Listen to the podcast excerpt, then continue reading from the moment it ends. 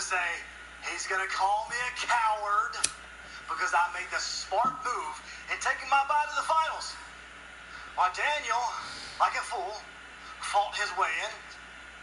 And truth be told, had Jeff Hardy not got involved in your match, it'd be Sheamus standing right where you are, Daniel Bryan.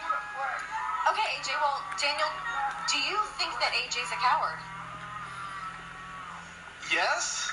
Yes, I do. At least he shows traits of cowardice. But listen, A J has his way of thinking, and I have mine, and I'm okay with that. Well, A J, the Intercontinental Championship is the one title that's eluded you. Is that a reason why you took a bye into the finals? I'll say it again. I took my bye because it was the smart move. You see, Renee, when I look in the mirror, I see a champion. I see the best, the greatest champion W W E's ever seen. See, Daniel Bryan, he's all heart. And I'm not saying it's a bad thing. I'm not saying it's a bad thing that you're doing the right thing. I mean, it's noble. What I am saying is, it's stupid. I, I see what you're doing. You're trying to get under my skin, and it's not working.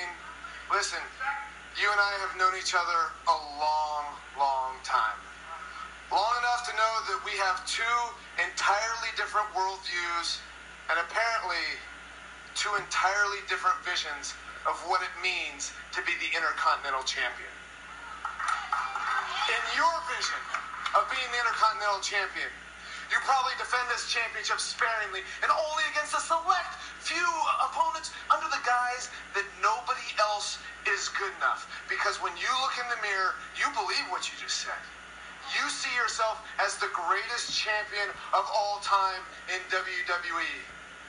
But you couldn't even fathom some unexpected person coming up and shattering that vision.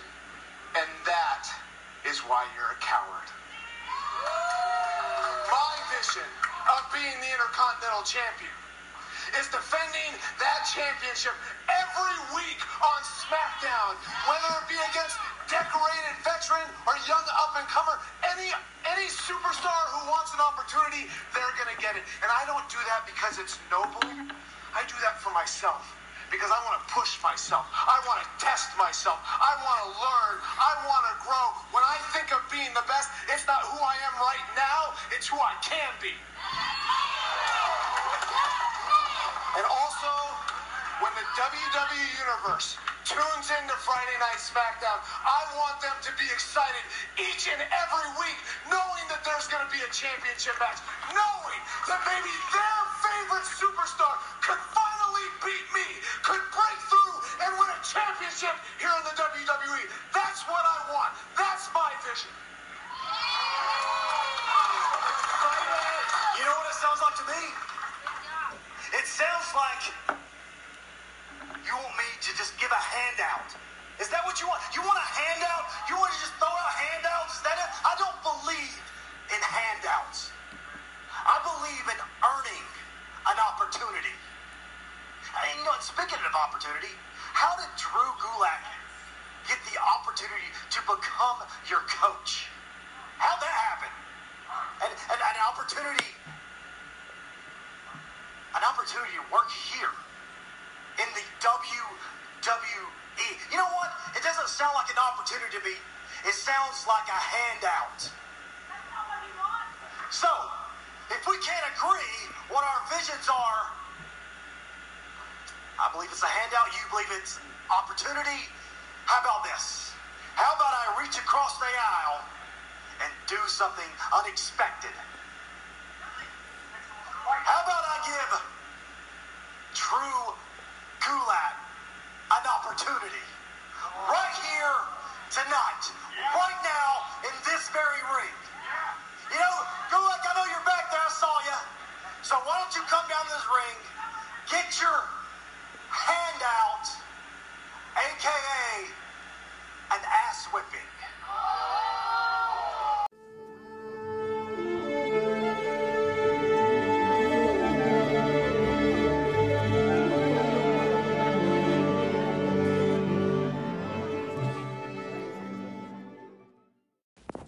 What's going on, everybody?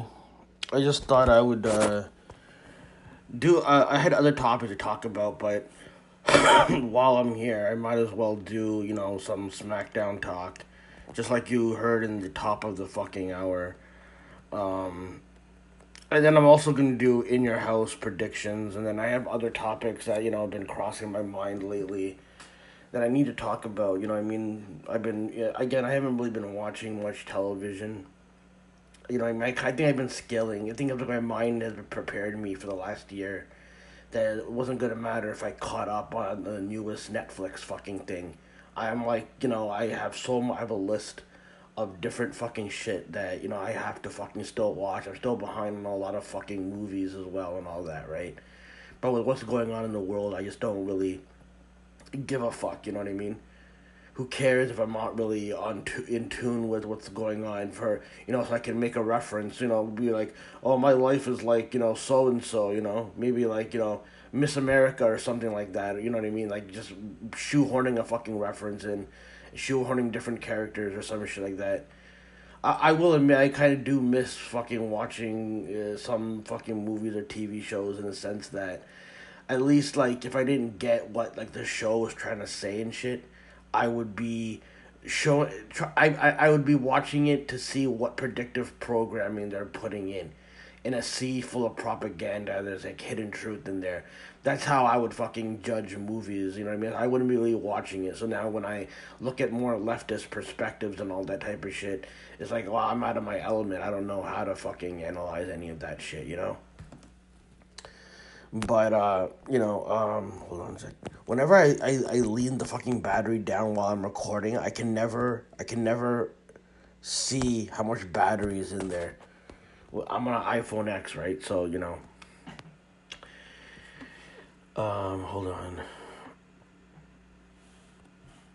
So, yeah, so SmackDown, um, it, it was actually, de- like, SmackDown has normally been, like, like, one of, like, the, the it's been one of the worser, worser, it's been one of the worst shows that W W E puts together in this, during this pandemic especially, and it also feels even, like, during, like, the whole, like, the whole Fox move anyways, the show, the show has been kind of weaker than what Raw has, it's definitely weaker than N X T, obviously. But I thought, like, this week was decent, even though, like, there was some goofy stuff that I don't really fucking care for. So let me uh, get into that quickly. Uh, um, just let me transition, because, again, you know, it's, you know, I, I, I, I, I need to refresh myself with the fucking, with some of the details of the results, if you, if you will, you know what I mean? I, I don't, I don't want to just go half-ass with it. I'm not going to recap the moves and all that type of shit. I'm not good at that shit, but... Um, just let me transition into, uh, uh, into more of, uh, again, just let me transition. Who gives a shit? Why am I giving you an explanation? Fuck it. Okay, so, um, let me, yeah, let me give you some SmackDown thoughts. You know, I might as well get it over with, you know, create some content, you know what I mean? For the fucking, uh, for the podcast and all. I figure I should do, I should have done this earlier, but thing is, I, I, I tend to, like, write down some of the points that I do, so that maybe it's in my head, so that I could, like, you know, again, I'm, I'm over-explaining, again, this should be the over-explaining podcast, but, uh, uh, SmackDown started with, you know, Jeff Hardy coming out, you know, thing is, Jeff Hardy, okay, listen, man, the guy is never great, he's, like, not a great actor, right, he's not, he's not fucking that good of an actor, right? But what I admire about Jeff Hardy is that when he's put in these situations, knowing that he has, like, a limitation on how he should, like, you know, how he should be a thespian, essentially, right? He he still p- gives it his all. Like, he still goes all in with the acting, you know what I mean? Like, the over-dramatic, like, and then something awful happened. You know what I mean? Like, like, like, like, like, like that. I'm, I'm not doing the, I, I didn't put enough North Carolina, you know, North Kakalaki fucking accent on it, but, you know, you can imagine how a Jeff Hardy promo goes where he basically is explaining what fucking shitty booking that the fucking company put him in. You know what I mean? The logic behind it, like, him getting hit with the car and then not knowing who hit him, and then he woke up and then he had to go to the police, and then he said that people were telling him that some, somehow people were telling him that uh that uh, you know um that you know uh He said the he goes he wakes up, the police were surrounding him. He smelled like alcohol, and the next thing he knew, police were you know uh you know he, he said he he was glad to know he wasn't on his path alone. You know. He wasn't on his path alone. And he knew he did not slip uh, from, you know, you know he didn't have, uh, you know, a slippery slope. They had to, like, beat it over your head because, you know, people were like, oh, my God, you're doing a, re- you're doing a, uh, uh, you know, um, somebody relapsing uh, um, who already has problems. So they had to, it's, it's like they had to, like, go in detail and have Hardy be the fucking guy to explain it in his, uh, in his, in the way that he can only do it. Uh, explain, like, you know, like, even, like, being as obvious as saying, then witnesses told me that somebody with red hair and a red beard were walking around. Like, you know what I mean? This would have been a perfect time. Instead of having Hardy cut the promo, maybe have the fucking hackers come out and basically say it. Because, like, you put Hardy in these situations, and and, and and the poor guy, the guy fucking, you know, he, he tries his best with it. Then, obviously, you know, um, you know, Sh- uh, Sheamus walks out. And he said that, uh, you know, uh, he, he, he, he basically doing the same typical thing that you do to Jeff Hardy, where you're like, oh, guys like you make excuses for your failures while obviously being guilty. I, if, if Jeff Hardy just gone, uh, you know, the, uh, they said the person had red hair only and didn't mention the red beard. I thought Sheamus could have come on and go, listen, if you say what's true, then shame on Becky Lynch for setting you up. Like, she's a pregnant woman and all that, you know what I mean?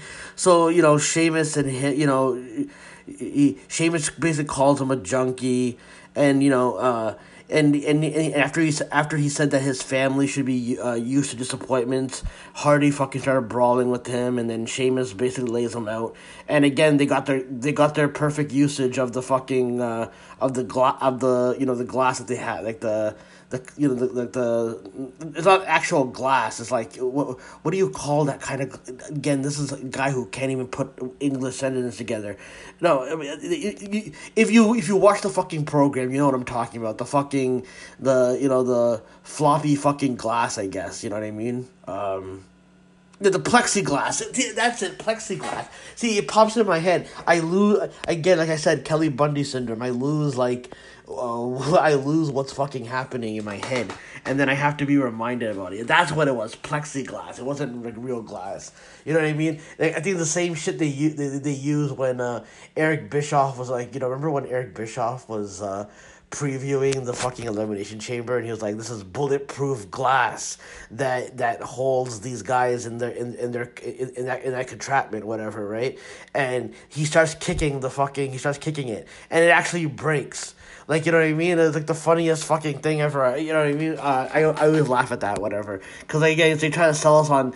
You know how, like, W W E will always sell you on bullshit? Like, oh, my God, they're eighteen feet in the air. And, like, it's never, like, really eighteen feet or the guys don't really weigh as much as they fucking advertise and all that shit. It was, like, what, it was like one of their bullshit fucking talking points got, like... Uh, it basically backfired on them on, like, on, li- on live television. But, yeah, that was... Um, That was that part, you know what I mean? Um, hold on, sorry. What else happened here?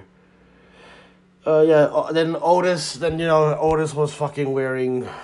Again, I, I, I honestly don't care about either of these guys right now, especially because Otis has the money in the bank and he is, you know what I mean? And again, I, again, listen, maybe I'm I'm being an example of somebody who, you know, when they push somebody, you guys complain, you know? But it's like...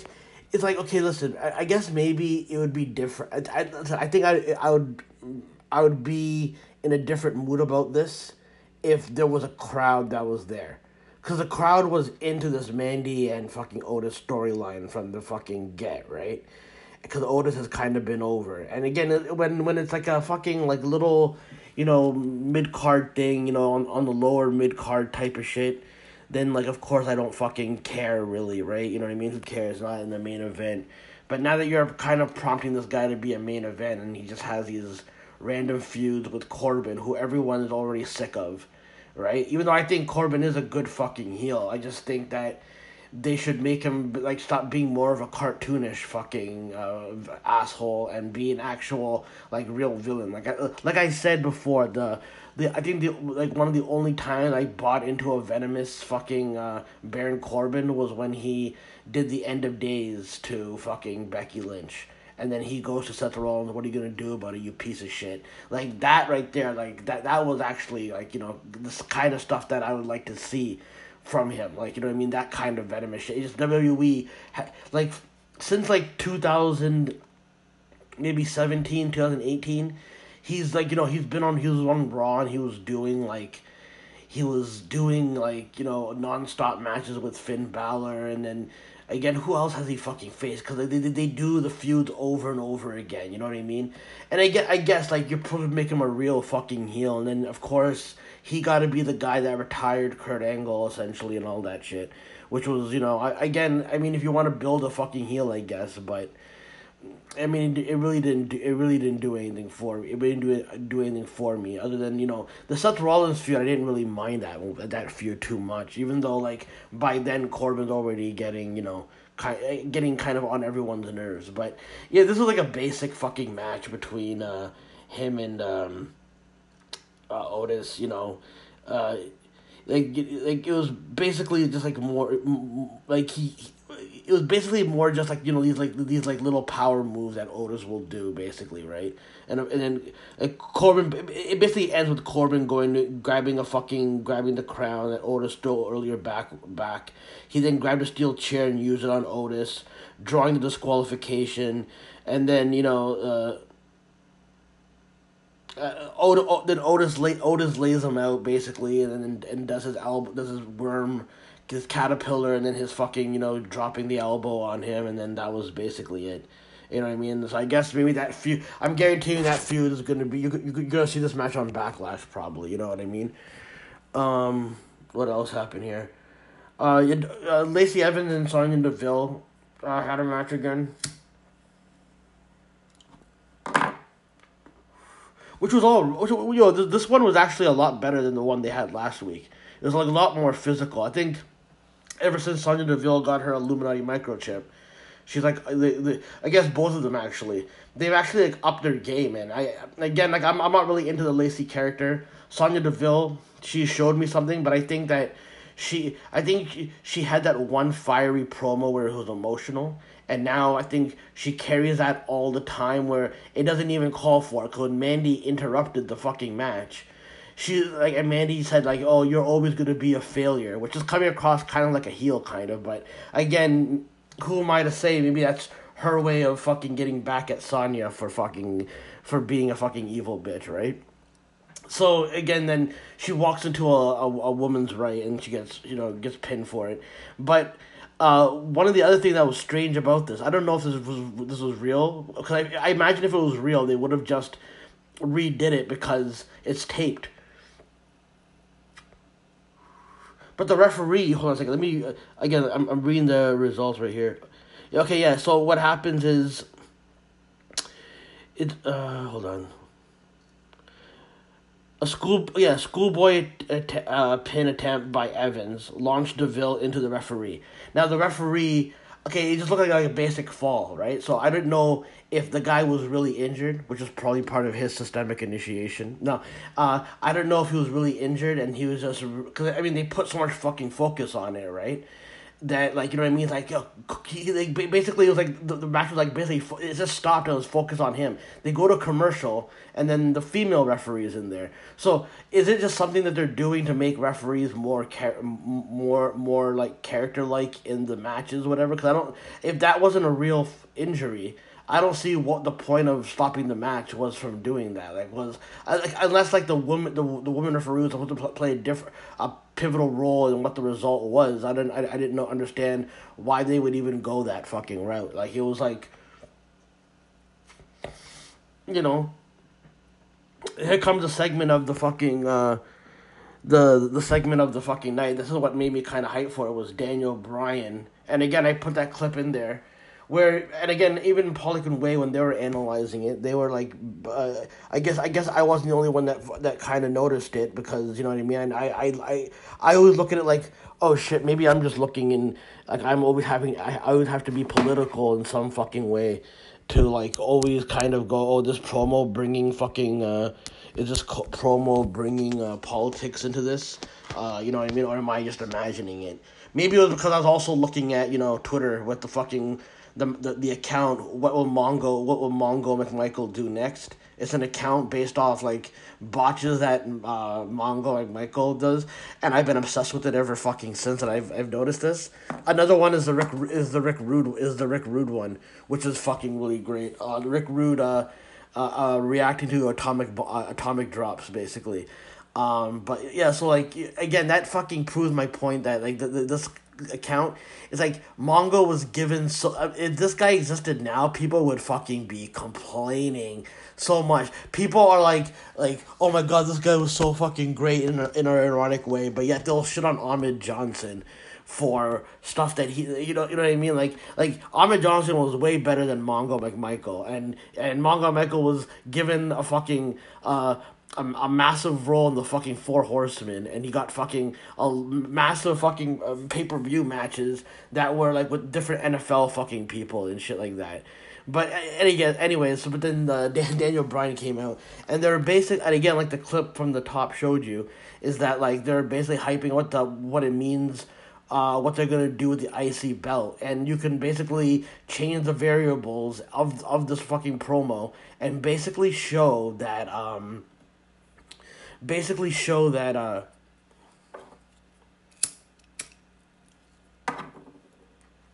sorry, I gotta light my cigarette. No, they're basically, sh- like, basically showing, like, your political ideology, which has been coming up more and more often. And again, this, again, I'm not saying that, you know, again, these tragic incidents that are happening and all that, right? But it feels like, like, they've been fucking, the, the, the, the celebrity world has been kind of training you with certain celebrities whose political views are becoming more of a thing. And since everything is now politicized, I feel like the the focus on A J being a quote-unquote Republican, like, you know what I mean? Like, the, the, the focus on that seems like, you know, um, it seems like... It seems like it's coming into the it's coming in it's coming to the forefront, and even Daniel Bryan in his previous feud with A J Styles back in two thousand nineteen, when he did that anti-capitalist promo, and he basically kind of hinted at there about like because some, because someone like your vision, Vince McMahon, it's it's someone in your position, you're able to create someone like A J Styles to be a good guy, a hero, to be seen as a hero. And to me, I read too much into that where I thought, oh, he's hinting that, like, W W E make the like the wrong fucking guys heroes at times. Like, make the wrong guys good guys. But I, I like the fucking, I like the fucking thing because A J was talking about handouts. Basically, ma- making the argument for a capitalist, essentially, right? Making uh, making the Republican arguments that like people don't uh, people don't need oppor- people don't have to earn opportunity. They shouldn't be given to, given to them, whatever. And Daniel Bryan was more of like, I'm gonna defend this title every fucking week. I'm gonna do this. I'm gonna do that with the title and all that. You know what I mean? And again, he that's been one of his goals because you know in two thousand fifteen. He won the Intercontinental belt, and he had to go because he had an injury, um, you know, that led to his retirement for, like, over a year. Sorry, two years. And then, uh, of course, you know, uh, in this promo, it just felt like uh, that, you know, it, it, it, basically A J, it, basically A J Styles basically saying that he's going to give a handout right now. Like, in a mockery way uh, to to Drew Gulak, who he was, like, astonished that he's trading Daniel Bryan. And then, you know, Daniel, then, you know, you know but again, like, the, the, the, the segment was really, really good. Like, I put it up at the top. That's why I did it. But, like, it just, I, I can't even say enough words, because whenever Daniel Bryan and A J Styles are fucking in the same, like, whenever they're in the same ring and they're doing promos against each other. And because, like, in re- the real-life element that you know Daniel Bryan's this fucking socialist type of dude, while A J Styles is fucking, you know, uh, this Republican dude. Even, like, now C M Punk has been mentioning it, where C M Punk's like, if you're not using your platform to do this or speak out in a time you're staying silent, that's, like, really cowardice and all that, and you're showing your true colors. And then I think somebody, because somebody uh, then... Uh, brought up, oh, you're talking, you might be talking about A J Styles or something like that, like, you know what I mean, I, I, I don't think he said you were talking about A J Styles, he said, yeah, you know, guys like A J Styles, uh, do this and do that, like, they go on their show, and then they don't actually say anything of substance and all that type of shit, and C M Punk's like, well, come on, like, everyone's known what his, what his views have been for a while and all that, so it, it, it makes me think that, like, even, like, some of these people that are online personalities, even, they knew at some point, like, these things were going to be addressed. So they all had their stories of different... Cause I, I've heard different people on, on my Twitter feed that say that they, they, when when they're doing, when they're doing like, in, in, indie stuff and all that, like, they had arguments with Gunner or, or, or A J Styles even about their political views. And it feels like some of these guys sometimes could be kind of planted in social media, not for, like, again, it, it, just because it might be a little bit planted there, it means, it doesn't mean that it's a bad thing, it mean, it just means that it's going to lead to something, so it gets addressed eventually, right? So that's why, you know, and I noticed lately they've been focusing more on A J Styles. All of a sudden now, people are bringing up about, you know, him saying, like, you know, the gay, that he's, like, he's, like, kind of a fucking homophobe, like, you know, he's a flat earther, again, you don't know what these people actually feel because, again, you think because they're showing it in real life that, you know, uh, if they're, they're showing it in real life, that that must mean who they are. And again, I'm not saying don't fucking call them out or anything like that. You should call them out. But you, but for all you know, A J Styles could be somebody, you know what I mean? Like, he could be one of those guys behind the scenes that's actually closeted. And that's probably why he kind of gets away with kind of being... known as a bigot, you know what I mean? Again, I'm not saying he is, I'm saying, but, you know, a lot of people in show business, whether wrestling or, you know, and Hollywood and all that type of shit, some of these guys are not really, you know, like, some some people are lesbian, some people are gay, so I think some people even fake, I think some people even fake being gay, if you, you want my fucking thing, but again, you know, he, because A J Styles comes across like that to me, and it's not in an insulting way, just, he just comes across like somebody who, who has to, like, be that fucking, like, hardcore Christian dude, and then you're gonna find out that, you know, like, Lindsey Graham shit. I'll get into that part later. I'll get into that later. I got other thoughts. I just wanted to focus on the wrestling portion first. But, again, I, I like the fucking promo, um... But I like that Daniel Bryan called him out and said that he would defend it sparingly. Basically, it's like, whenever Daniel Bryan does these promos against these guys, it's like he, he's basically calling out, like, W W E's booking. He's ba- he's basically calling out their booking, and he tries to make sense of it. It was even funnier when he was uh, the G M, and then when they had bad booking decisions, he would go on talking smack and have to fucking kind of, like... put logic into why that would fucking happen. I always found, found that hilarious. But then, you know, it leads to a Gulak match with him. Um, Gulak attacked him before the match because he rushed in because he was basically putting Gulak down for, you know, for like, oh, why would you get him to train you? And then he, he was talking about Gulak not deserving. Uh, he, he, he said to Daniel Bryan, uh, goes Brian Brian's friend Gulak as a type of person who benefits off of kind of handouts that Brian is suggesting, leading to a challenge, right? So so again, like so again, so that, that obviously pissed off Gulak. Um, there was like a lot of mat based attack. It was like it was like a lot of mat based work, and then hard hitting fucking like clotheslines, and even one fucking great Ger- one great German suplex. Like that, uh, that, uh, uh, that Gulak did on A J, where A J went flying, like, halfway through the fucking, from one corner, halfway to the ring, in a way. I, I, I was actually impressed with that. Um, um, I think Gulak was able to match Styles' intensity, both wrestling, pure striking. Uh, it was, it was a really short match, but, um, Uh, and like, and when A J Styles was prepared to hit the fucking, you know, the, the Styles Clash, he pivoted to face Daniel Bryan, allowing Gulak to counter the move into a flipping pin, which he used to score, you know, w- which he used to score the fucking, uh, you know, a, a good victory. I don't know if that was smart to do that with, you know, A J Styles having to face Daniel Bryan down the line. But again, like, does that mean that, again, the way that they're, that they're hinting at me, does Gulak, does Gu, if Daniel Bryan wins it, does Gulak uh, does if Daniel Bryan loses, does Gulak help Styles win, and he maybe he gets manipulated into A J Styles' kind of thinking and all that, and going, you know, like, and kind of like c- cementing his fucking view on on on on how, like, you know, the quote unquote handouts and all that. Because I'm because now that they mentioned that, I don't know if it's gonna be a one off.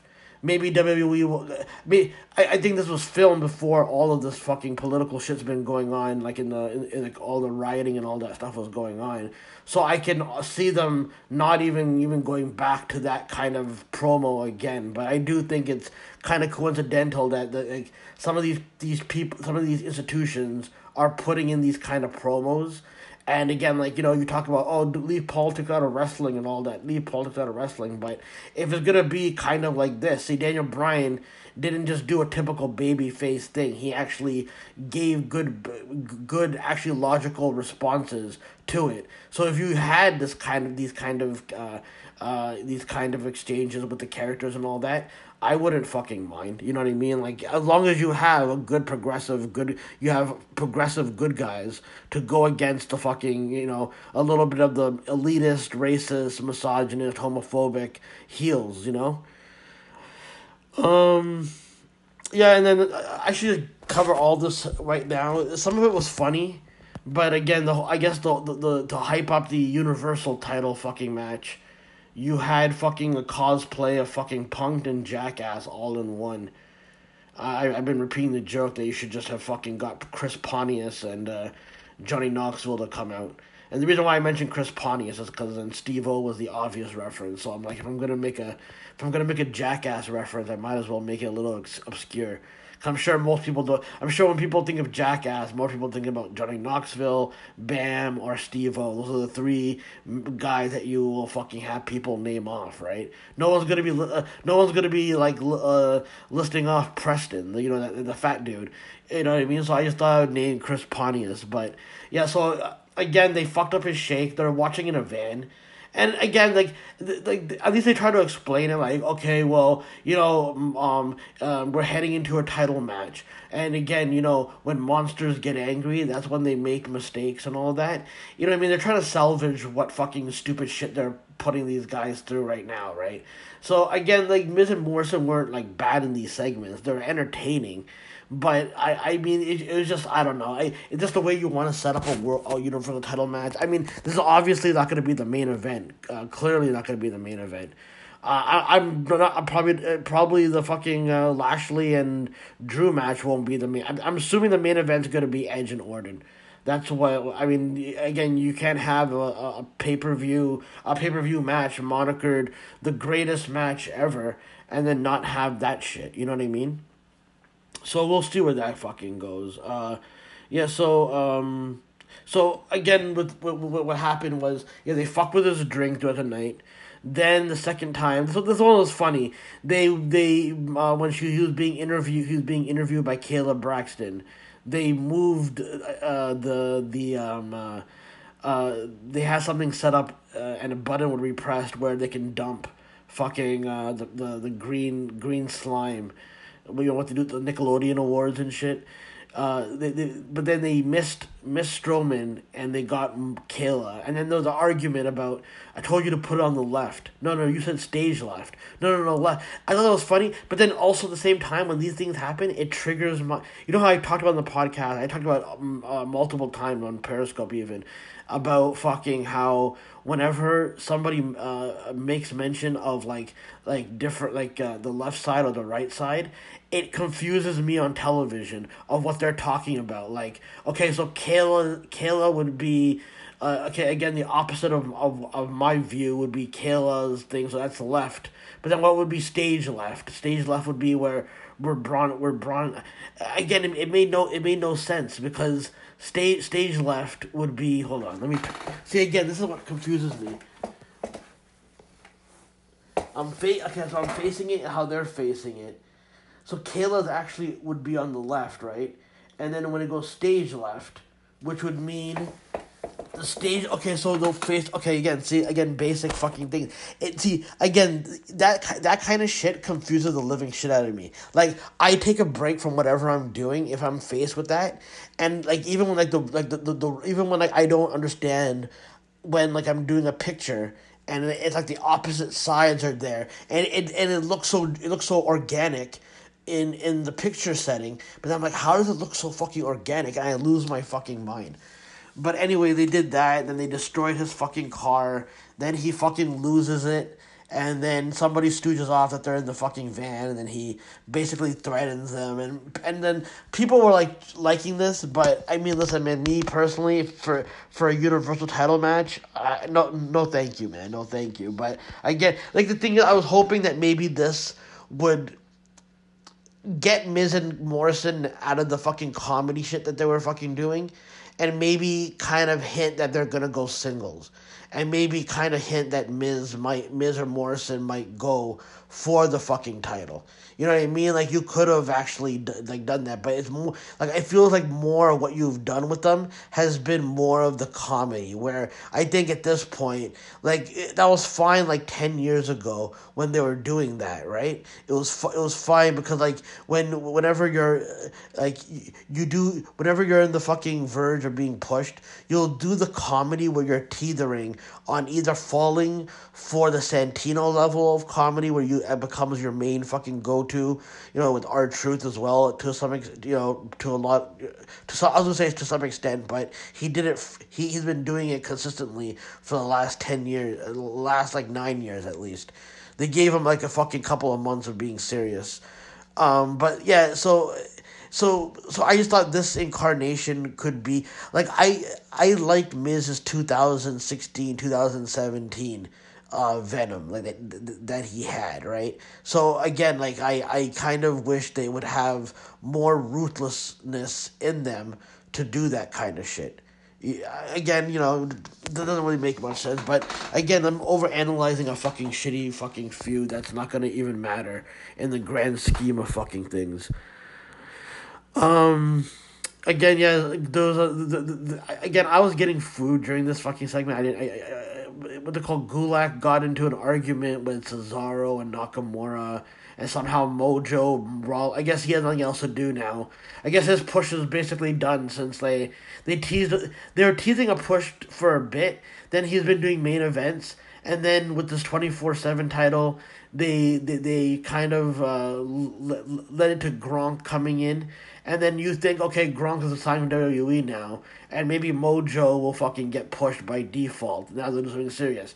Now he's just in random fucking six-man feuds, and it seems like Nakamura and Cesaro, they just go with whoever, because Sami Zayn is not even there anymore. So who gives a f- like, you know what I mean? It's like, who gives a fuck, really?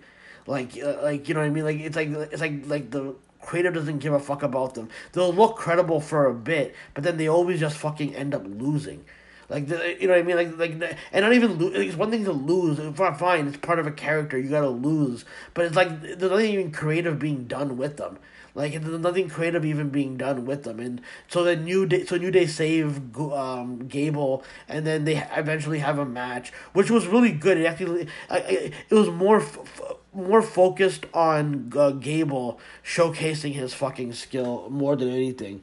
Um, oh, hold on a second. Let me see. Uh, uh, hold on, hold on, hold on. Someone who recapped this was what was doing it. Uh, Somebody didn't recap. I'm I'm just looking at the, a, a reference for like some of the moves that were done, so I can at least have some fucking you know move structure. The person, the, the, the place that I'm reading it didn't even include the fucking highlights from the new. Day. So again, the, even people who are reviewing this on like you know C B S Sports, even they didn't deem fucking Nakamura, Cesaro, and Gable.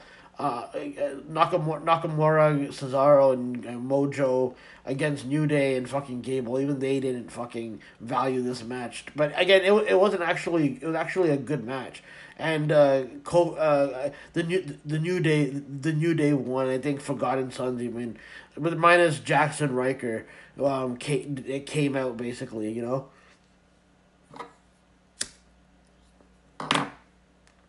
which leads us to, it, which leads us to our main event, which was uh, Sasha Banks and Bayley. And again, listen, I was happy that, you know, Banks beat Bliss the previous week and all that, but she got a pinner. So I just figured that, you know, this is going to be a T V match and they're probably going to lose, and it'll just lead to more tension between Bayley and Sasha.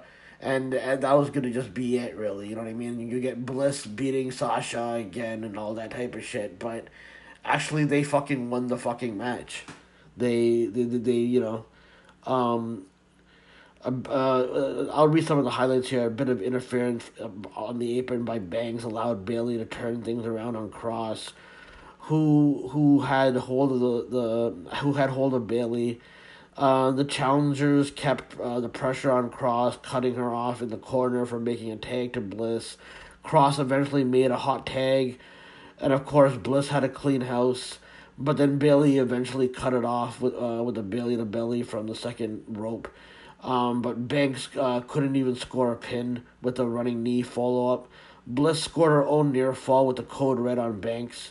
You know, I, again, everyone has a again. I was saying that the Canadian Destroyer and shit.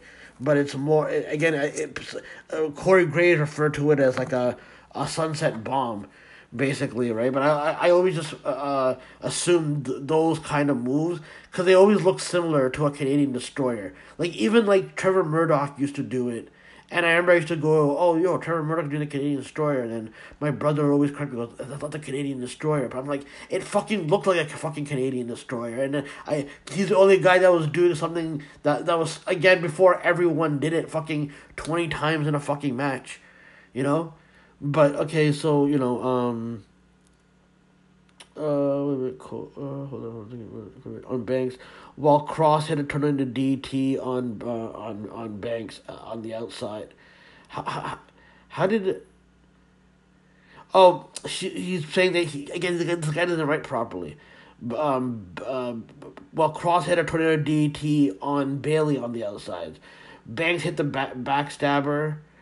And um and and and back eventually Banks hit the backstabber on Cross and was locking into the Banks statement, but Bayley tried to steal the glory from the bl- with, with the blind tag. Banks eventually had to hit Bayley, um, uh, get Bayley out of trouble, and then managed to score a crucifix pin on Cross in a pin, pin exchange to score the win. Uh, hold on. Yeah, she had the fucking uh the the the Banks statement part on, like, you know, where she does the uh. where she has, like, the, the, the, the actual submission part on. Then, like, Nikki Cross kind of reversed it a little bit. But then Banks kind of did a ro- roll around to get the pin on it. Like, you know, and and then that's what led to the fucking pin. I was actually surprised about it. I was I, I was really, really fucking surprised. By the way, thanks for C B S Sports for uh, who, who who wrote the recap. Because, again, it was a, it was a good reference. B- Brent um, Brookhouse. Next time, include fucking uh, the six-man tag, you bum. No, I'm joking. No, but again, I sometimes I need a reference point to fucking look up some of the matches. So, like, uh, look up at least some of the moves, you know what I mean? So I, just, I, I could just come on here and go, yeah, it was a really good back-and-forth physical match, you know? And, you know, and that's it. And then and then again, I'm doing some weekly episodes. I, I didn't anticipate to do a week like episode where I recap shit weekly. I just kind of thought maybe I could give my thoughts on some of this stuff, really, right? But, uh, yeah, that was fucking SmackDown. Go watch the post interview with uh, Bayley and uh, Sasha. They uh, were doing their photo op with the, you know, how every, every champion does a photo op afterwards, and then they're holding the belts up and all that. And they're being as cocky about it. Even, like, so much so, they're, they're being so cocky and annoying that it really annoys me a little bit. And I like both of them, but you know what I mean? Sometimes it gets really cringe. But the one part I really did laugh at, because, you know, the rumors last year about how Sasha had to take a, a mental break from W W E because uh, and people were making rumors that she was uh, on the floor crying in a hotel room and all that type of shit, and uh, uh, uh, and then uh, um, and again, who knows if that was true or not? Maybe it's one of those things they planted to basically make a real life storyline out of. But Sasha and Bayley were fucking mocking that, and they're going, "Hey, let's get a picture of us crying on the fucking ground." I thought that was hilarious. So that was basically SmackDown. I thought it was a, a rather a rather entertaining episode. You know what I mean? Like, they put some fucking feuds in motion. That Daniel Bryan to A J Styles segment was probably the best thing on there. And then Bliss. And, uh, again, you know, the only caveat, I guess, the caveat or bad thing. Anyway, the only bad thing that, you know, I thought, I thought, I, I would have wished that Sasha pinned, uh, Bliss, so we could at least make the argument, oh, look, Sasha has pinned uh, Bliss for the fucking tag titles and all that type of shit. But I don't know what's going to happen with, like, again, does Bliss and Nikki Cross now start feuding? Does Bliss finally turn off, uh, turn off, uh, t- turn, uh, turn, uh, turn on fucking uh, Cross, and then, you know, actually, you know, shows her heel side again? Because that's what it seems like. Like, they won the titles twice, and now both times they lost. And I could be mistaken. I think Cross got pinned both times in, in, in this case. I could be wrong about that, though. I might have to double-check. Um, but, yeah, so, yeah, I, I was happy about it. I guess it prolongs it more. I wonder if they'll do a Shawn Michaels and Diesel thing where, like, they'll have the fe- they'll have the titles for, like, a little bit of a lengthy run a little bit. And then when they actually start, like, will like will they lose a title and that will cause a feud? Or does a feud start happening while they have the titles? And then, uh, and then uh, you know, uh, um, then, you know, Bayley can do Shawn Michaels impersonation by throwing the belt on the fucking ground. And then, and then they'll have to fucking do a tag team tournament. I don't know. It seems like, you know, the, the, but again, I don't know how long they're going to do it. I don't know when they're planning on uh, striking with the Bayley and uh, Sasha feud. Like, will it happen by SummerSlam, or is it going to happen? Uh, and by the way, if they do SummerSlam, and we're still in this, like, pandemic phase, which seems to have, like, really disappeared for the most part. Um, to me, I personally think that uh, they should c- call an audible and actually do SummerSlam on a fucking beach.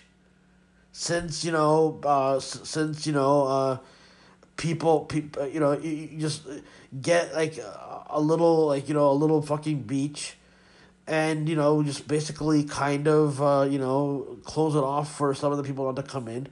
It'll be under a closed little set for them.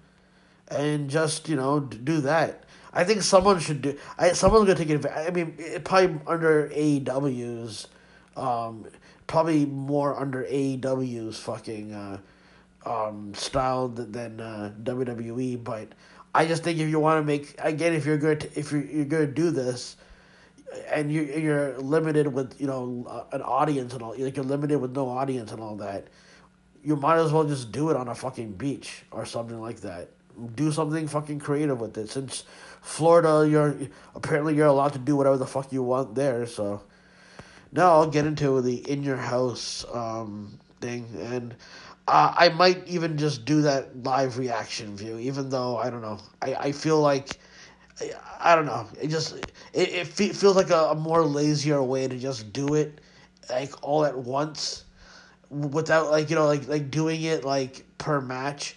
Which I won't give you the full details of, and I'll be like, oh my god, uh, yeah, that match was great, you should go watch it, while like the other match is going on in the fucking background, and then I'm not paying attention to that, and then I'll come on, because I, I, I just don't want to wait to do a whole review, so I review it there, you know?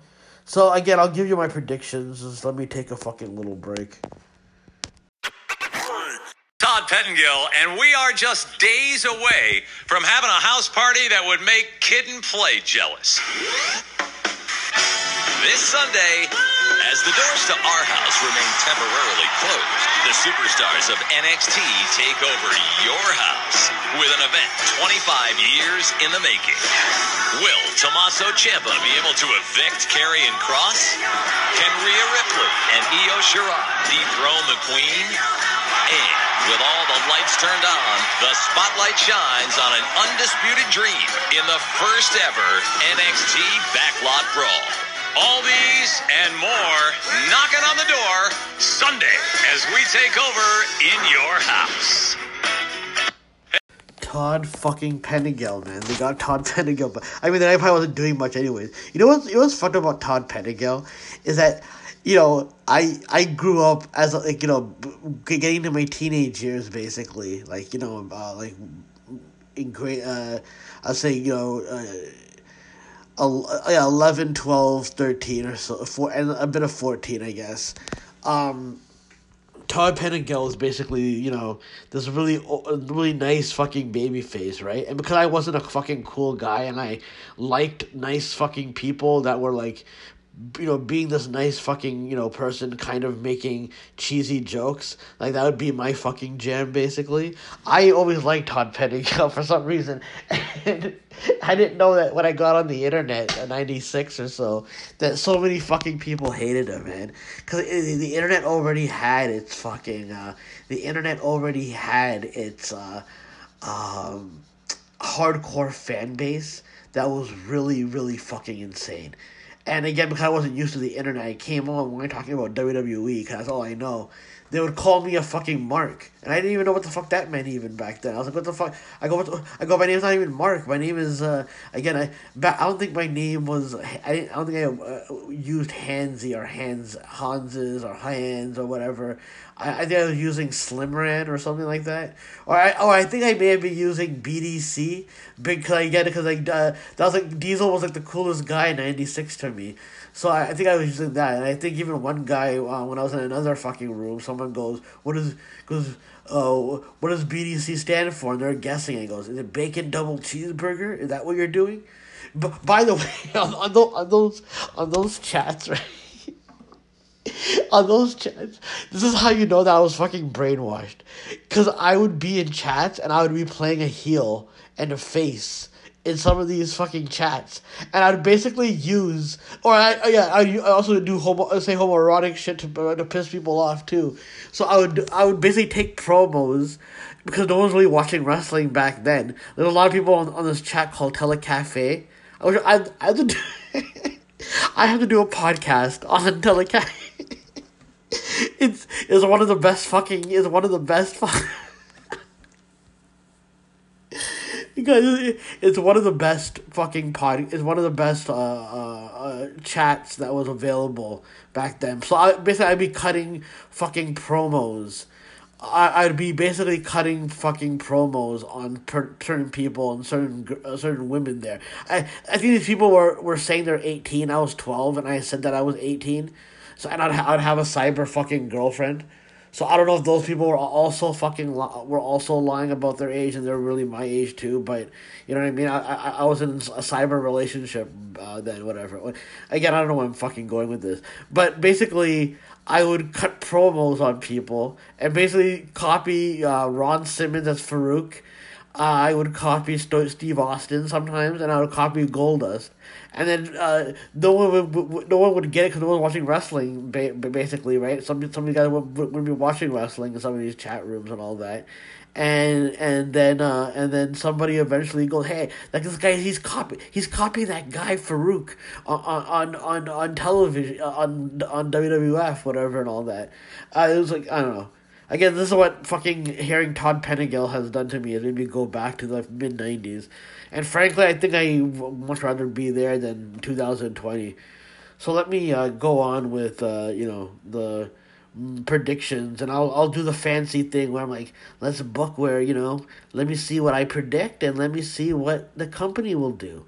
You know what I mean? Because I, I have to be all fancy like that and try to fucking re-gimmick a fucking uh, a review show, basically. Um, I'll say, uh, okay, so Mia Yim, I, I, okay, again, so I guess that's why, uh, Tegan Nox and Dakota Kai and, uh, Raquel Gonzalez got involved in the, uh, uh, uh that's why Tegan Nox got involved with, uh, the, uh, that, that match, and then how, uh, Candice, and then how, she, she got, she got in front of Candice LeRae, and then while she was, like, stopping Candice LeRae after the count-out happened, then uh, Gonzalez attacked her while Dakota Kai ran out and uh, um, attacked uh, uh, Mia Yim, basically. So let me make sure I got that right. Te- Tegan Nox was in front of Candice LeRae because because uh, they were still Mia Yim and her were still brawling, and then Gonzalez comes out and attacks fucking Nox. uh, while she's on the ramp, and then while Mia Yim was lying in the in the, in the top of the ramp part, um, Dakota Kai came in. Again, I, I thought that was random, right? I didn't. I, again, I didn't even know that they were. I thought I thought they were doing a fucking actual legit tag team between Mia Yim, Mia Yim and Keith Lee with Gargano and Lorraine. I thought that was what the match was. I didn't know it was being this random match, but it's basically Mia Yim, Shotzi Blackheart, and Tegan Nox versus Lorraine, Dakota Kai, and Gonzalez. Um, I'll I'll say that the company will give it Mia Yim. We'll we'll go with Mia. We'll go with Mia Yim. I I personally think the heel should win. Give Candice LeRae more of an upswing. Maybe you have her do that. I don't know. Maybe you get her to pin Shotzi or Tegan Nox or something like that, and you carry that. If you want to continue to do them, I don't think the the Mia Yim and uh, LeRae uh, feud is over. Is over. Unless I, I I think it might be continuing maybe. Um, let's see right here. Fit, um, starting with the matches that I, I really have no fucking, you know, feeling towards, I guess, because, you know, it wasn't really over, it wasn't really overhyped. And I, I haven't, even if it was Yim and Lee versus LeRae and Gargano, I, I, again, there's some segment I thought, but I just didn't, I, I'm not, listen, I'm not buying Gargano and LeRae as heels. I mean, they're doing a fine job, but I, again, I'm not one of these guys, I'm not one of these guys that, you know, think the solution all the time is to turn someone heel to freshen their character. That's just me. Un- unless you're unless you plan on doing it in a way where you you you're making the fucking character kind of heelish for the moment, so that it so that you know what I mean that you know they become a good guy again, but they'll have some of their heelish he- heelish fucking personality in that fucking character that's now a good guy, like how Finn Balor is right now. Like, Finn Balor is like, he didn't go back to smiling Balor now that he's kind of a fucking good guy. But he had him in versus Damian Priest. Um, you know what? I, I will say that they'll just give Balor the win. I'll I'll say that they yeah, W W E will give Balor the win. What I think should happen, I think Priest should beat him. I think if you really want to fucking push uh, Priest... I mean, unless you're continuing again, unless you're continuing the feud, that's that's the thing. Like, because again, there wasn't much built to this. All it was was really Balor got knocked out backstage, and then he was the the, the reveal of it. And you really haven't seen much, at least from what I can tell. Right? He, I mean, that hasn't even really been done that many promo. Pa- I think only Priest had a promo package. It doesn't seem like Balor is really, really like in a high profile feud. Because, like, even, like, the few... I guess because it's during the pandemic as well, so maybe they just didn't want to fucking put everyone there. Maybe some people took time off and shit. But, okay, I'll say... Uh, yeah, so I'll say Damian Priest should win. So, okay, so let me go now the uh, last four matches. Um, where do I go next? Okay, Tommaso Ciampa, and uh, I'll, I'll say the t- title matches for last. You know what? You know what? F- f- fuck it. What they called? Even though I, I want to say the title matches for last, I'll go because this because this feud I'll just get over with because that that a match that I really care for, because you know what I mean. Even though I'm been amused with some of the build, I just don't really care as much about this feud because it just hasn't really. The, the has it's only been again it's only been these comedy fucking segments and then complaining basically, but I would say I'll say this that this past week. At least I kind of dug what the, the heel tactic that Gargano did. Even though I'm not really with the character so, so far and all that, I will say that I kind I did I did dig the tactic that he did on Keith Lee by using the fucking car keys on him, uh, in his eye and shit like that. Because it wasn't a planned match. He was in his street clothes.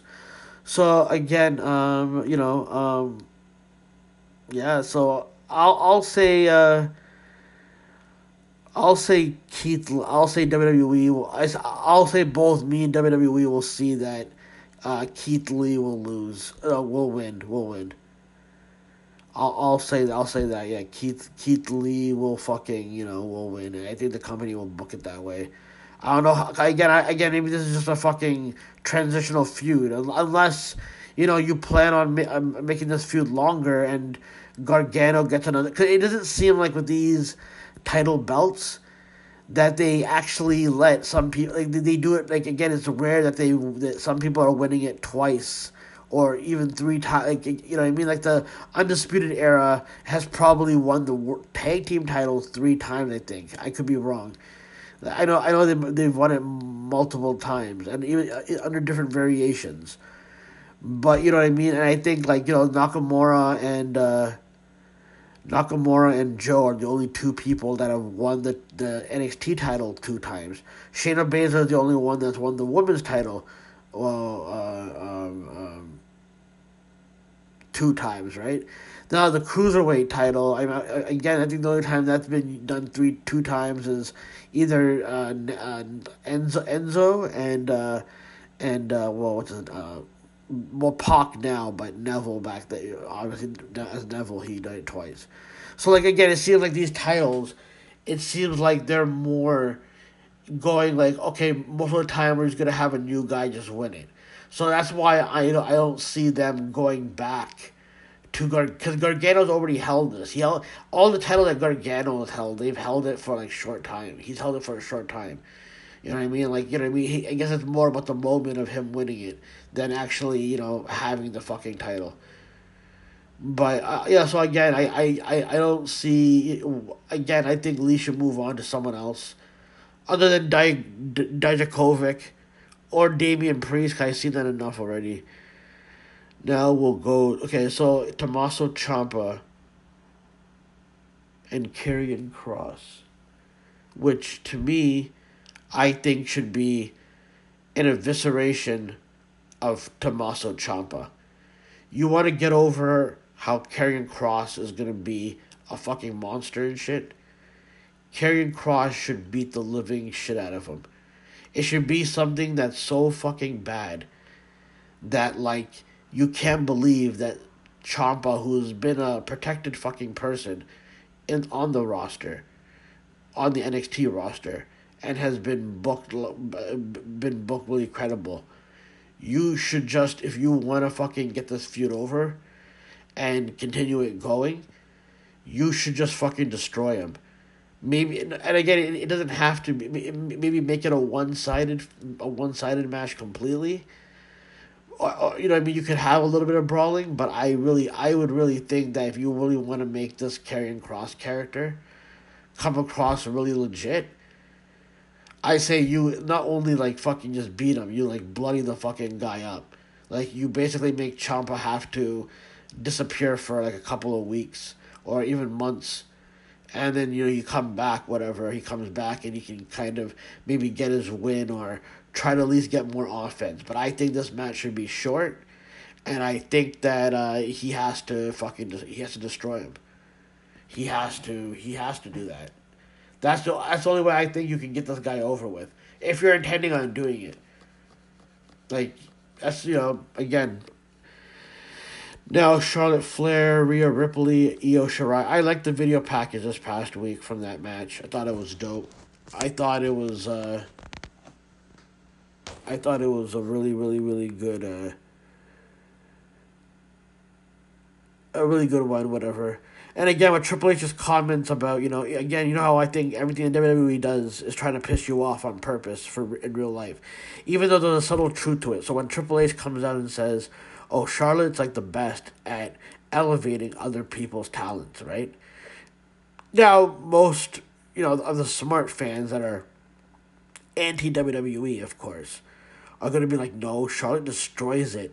Like, the segments are tanking and all of this type of stuff. Is, is uh is, is, like, you know what I mean? Her character always kind of gets the titles. They want to uh, get her to Ric Flair's fucking level reigns, like the, the like the the reign amount, whatever. They want to get to there with her. You know what I mean? They're basically, she's a real life fucking heel, but because most fans can't think that they're being worked even at a real life level, because again, some of these people know that we're being worked, but they have to be performative about it to some extent. Um,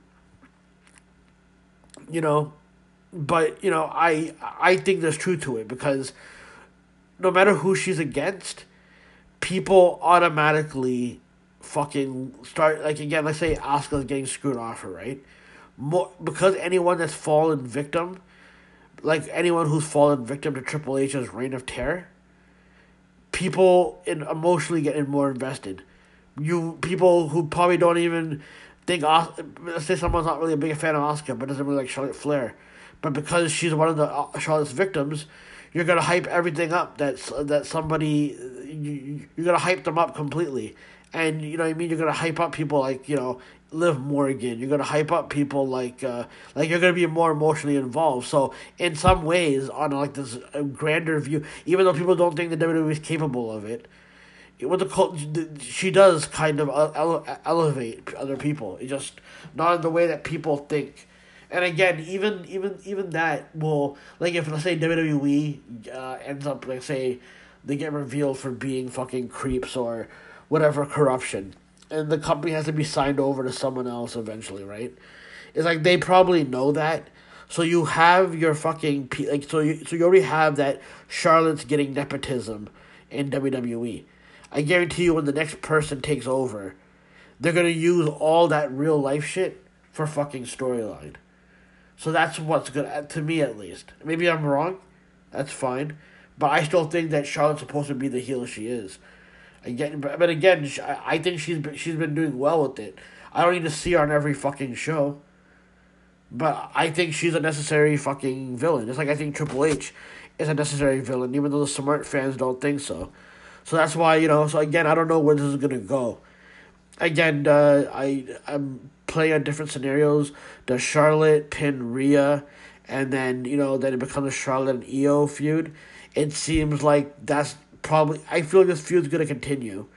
I feel like Charlotte is going to fucking win, but they're going to get Io out of the fucking way. They're going to get Io out of the fucking way. Uh...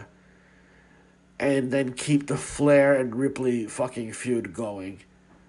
And uh, and then, you know, Ripley will probably get her win back. And then people will already get tired of Ripley. Because even though it was fresh to get her to beat Shayna Baszler, right?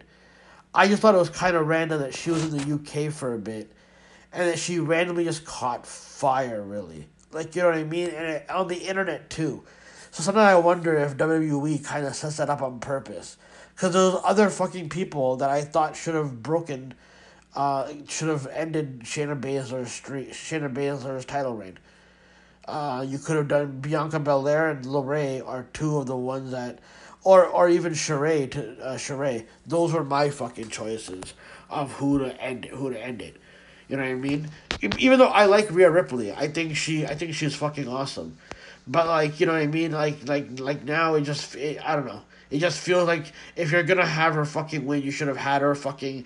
You should have done what I was fucking saying, where I was saying that Charlotte should have lost to Rhea at, uh, at Mania, and then it makes her take a fucking sabbatical because she just loses her mind because she's presenting this elitist attitude and how her bloodline is so much more royal than everyone else's and all that type of shit, that, like, she didn't get her way and that she's freaking, she's kind of freaking out.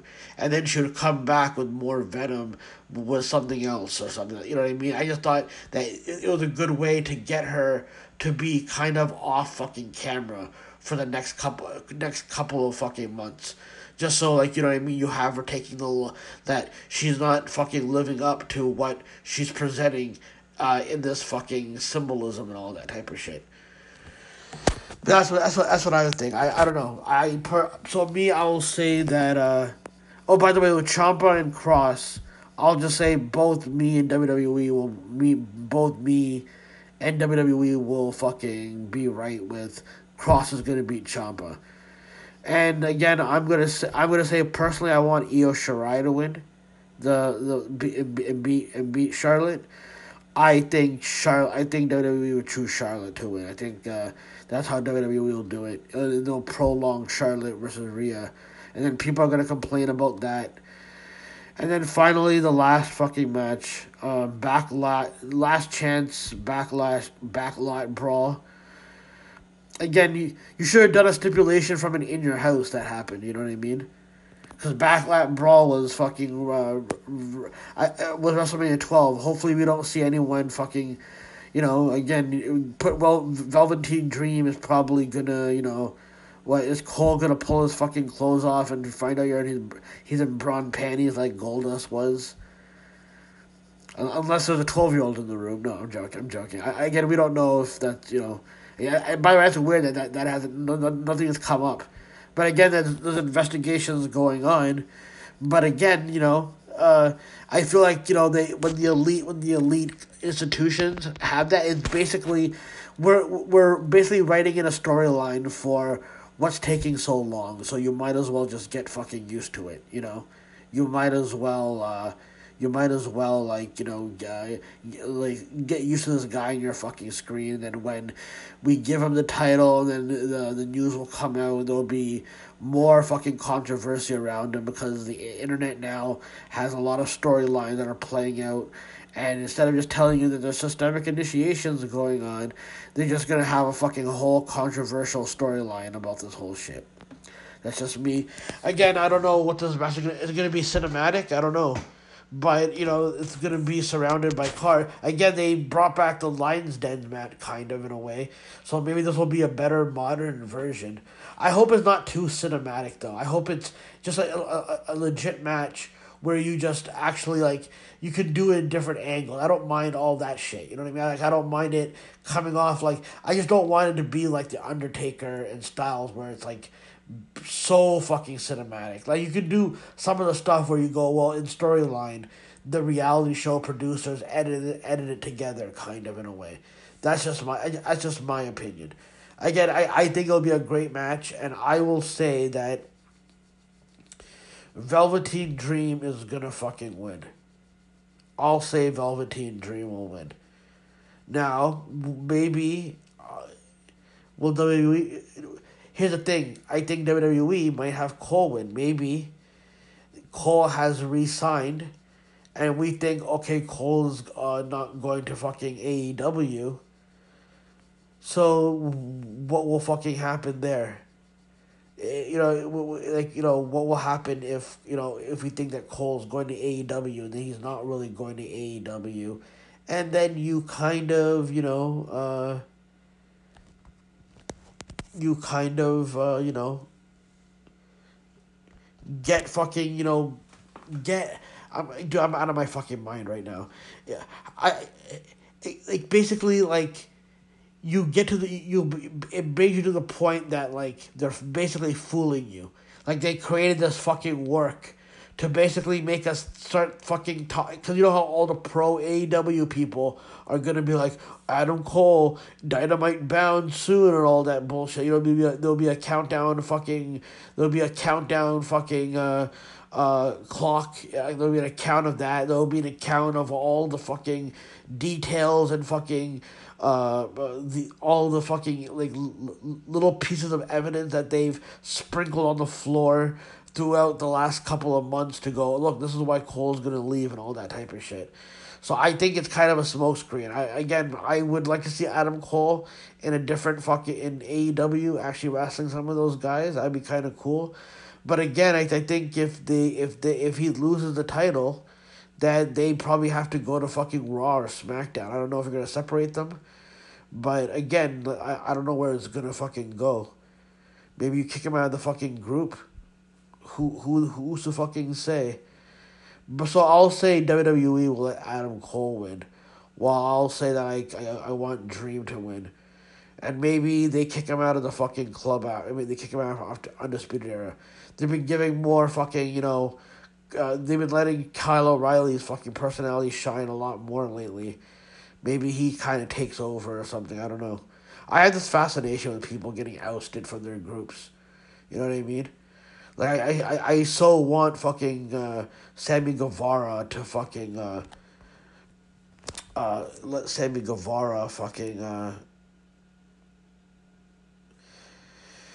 you know, let Sammy Guevara fucking take over the fucking group, you know? That's how, where I'm standing with that, you know?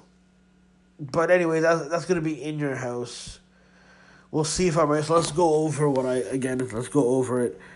I, I said I thought I thought okay again I want me I'm uh I want uh, the heels to win with Candice LeRae, Dakota, and Raquel Gonzalez, uh and then I said I want uh I said that I, I want Keith Lee. Again, and I, and I said that the W W E would have uh, me, the good guys win there.